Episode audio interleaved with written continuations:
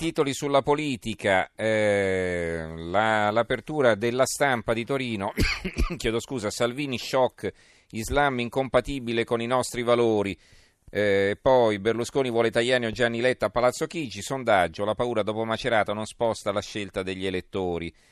La, la Costituzione è l'argine contro i razzisti, il pezzo di Vladimiro Zagrebelski eh, che scrive eh, Attilio Fontana, candidato governatore della Lombardia per conto della Lega, a proposito dell'immigrazione ha detto che è ora di decidere se vogliamo che la razza bianca continui ad esistere. Il richiamo alla difesa della razza in Italia ha un senso particolare, riproduce il titolo della rivista che durante il fascismo su, a, su app, si applicò, c'è un errore, c'è un refuso, si applicò a offrire supporto scientifico alla politica che ha prodotto le leggi razziali contro gli ebrei.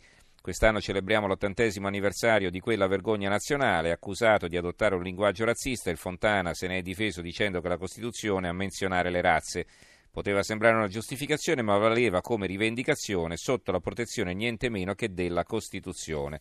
Vabbè, questo è un argomento diciamo, che abbiamo affrontato anche noi nei giorni scorsi. E, eh, sempre dalla stampa, i raid di Trump nei cieli della Siria, 100 morti tra le truppe di Assad, dagli Stati Uniti un avvertimento a Russia e Iran, l'ira di Putin, volete il greggio. Cina e India scontro sul paradiso delle Maldive, questa è un altro, eh, un'altra co- storia interessante. Poi, sempre dalla prima pagina della stampa, allarme siccità, il sud ha già sete, a gennaio precipitazioni diminuite di un terzo, Palermo in emergenza. Torniamo allora ai titoli sulla politica. Il giornale, condoni, ecco il vero piano. La ricetta di Forza Italia per far ripartire l'economia del mattone, sconti, via Limu, prima abitazione meno vincoli per chi costruisce. Altri pezzi riguardanti la politica, i presidenti di Camera e Senato, primo banco di prova post voto, equilibri e maggioranze variabili, un pezzo di Adalberto Signore e poi un pezzo di Ioda, che è uno pseudonimo di qualcuno addentro alle questioni politiche lo smilzo, il tarchiato e l'amico, tri, tre identikit per un premier. L'avvenire, Salvini apre il fronte islam incompatibile con la Costituzione. Il Fatto Quotidiano apre così con un'intervista al procuratore eh, nazionale antimafia Cafiero De Rao, eh, Federico Cafiero De Rao, eh, sulle elezioni. Pugniamo chi candida indagati. Gli elettori non votino i partiti che hanno liste lontane dall'etica. Eh, per il magistrato la politica deve portare all'elettorato gli uomini migliori, quelli che potranno garantire una barriera rispetto alle corruzioni, alle collusioni, alla mafia, altrimenti la gente non riuscirà a credere in questo Stato. Altri titoli sulla politica. Coerenze, Giorgia Latini, il suocero e super debitore di Banca delle Marche, Salvini la candida subito. Ancora, ora il nemico da battere, il partito più vicino al tuo, è un pezzo firmato da Antonio Padellaro. Libero, Ferrara con Renzi, Vanoni con Bonino, contenti loro, dire chi, chi si vota è lecito, un articolo di Renato Farina. Il manifesto, come liberi e uguali può sconfiggere il richiamo al voto utile, un pezzo firmato da Aldo Carra. Ancora il dubbio. Eh, dopo, dunque, eh, l'inciucio una volta si chiamava CLN, eh, le larghe intese tra Togliatti, De Gasperi e Croce, un pezzo storico, diciamo, di ricostruzione storica di Piero Sansonetti.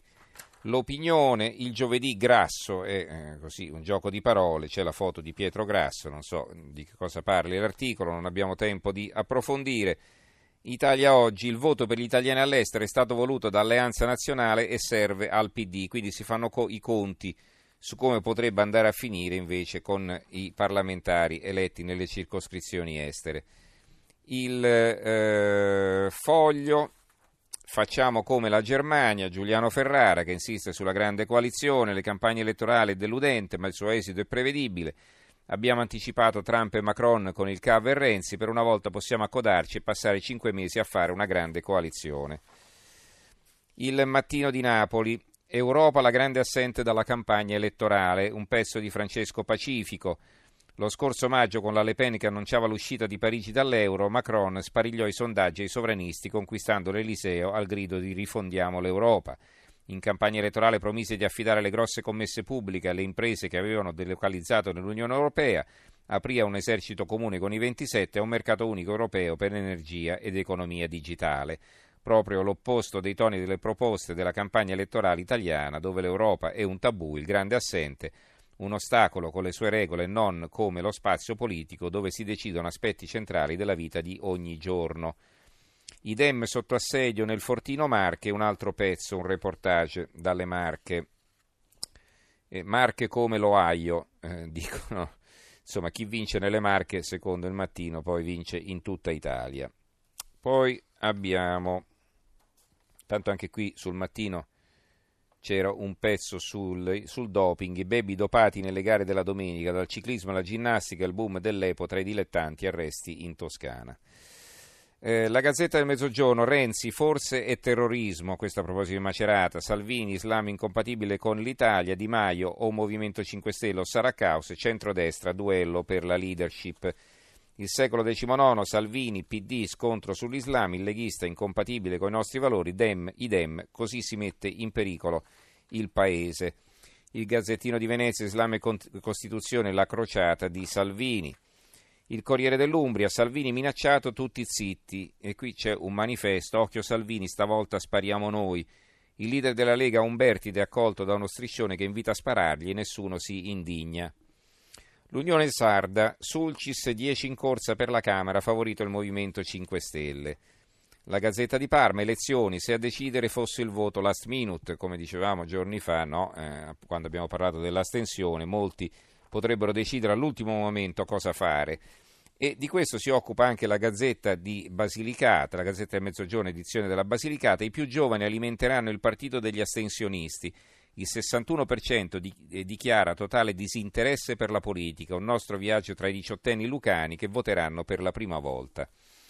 Allora, eh, molti titoli ve lo dicevo all'inizio anche sulla eh, assoluzione per Bertolaso, mh, mm, non prescritto ma proprio assolto perché il fatto non sussiste. Il giornale Bertolaso assolto ma il fango resta, scagionato l'ex capo della protezione civile che ne uscì distrutta, inchieste grandi opere al G8. Eh, l'avvenire, qui il titoletto è un piccolino sotto la testata, assolto Bertolaso, condannati Balducci e Anemone. Il fatto quotidiano, condannati Balducci e Anemone, ma Bertolaso assolto dopo otto anni, la cricca della protezione civile. La, Bertola, la, la, verità, Bertolaso assolto al processo contro la cricca degli appalti. Il dubbio ci apre con questa notizia, dopo otto anni di gogna, assolto Bertolaso. Per i giudici il fatto non sussiste nel mirino per il G8 dell'Aquila. L'opinione, la soluzione non risarcisce Bertolaso da anni di gogna. La sentenza con formula piena per l'ex capo della protezione civile non basta a cancellare il danno morale civile provocato dall'ingiusta criminalizzazione compiuta ai suoi danni. Questa è l'apertura dell'opinione. Sulla Gazzetta del Mezzogiorno, appalti G8 assolto Bertolaso, sei anni a Balducci e Anemone. Il Tempo ha anche una lettera di Bertolaso, un uomo per bene, assolto dopo otto anni di gogna e la carriera rovinata. Guido Bertolaso scrive al Tempo, ora parlo io. E quindi qui eh, c'è un articolo in prima pagina, c'è anche una sua foto, caro direttore, eccetera, eccetera, quindi racconta il, eh, la sua vicenda. Eh, la nuova Sardegna G8 Bertolaso assolto, 4 anni per Pittorru. E così poi anche altri giornali danno queste notizie. Ecco, il giornale di Sicilia, cambiando argomento, poteri per acqua e rifiuti, ora si rischia il caro tasse, sì di Roma a Musumeci ma senza fondi extra, si teme una stangata per finanziare i lavori. La nuova Sardegna, eh, ricordate quella ragazza, che, la barista che si suicidò alla Maddalena, morta per un video, due indagati. Il PM ha chiuso le indagini. Due giovani di 24 e 29 anni accusati di aver divulgato un filmato intimo della ragazza.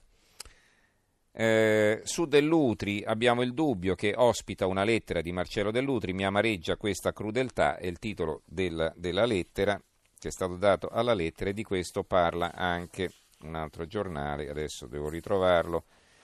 Eccolo qua, il mattino di Napoli che intervista dell'Utri. Dell'Utri, vogliono vedermi finire in sedia a rotelle, l'ex senatore in cella, non chiedo pietà ma solo di potermi curare meglio.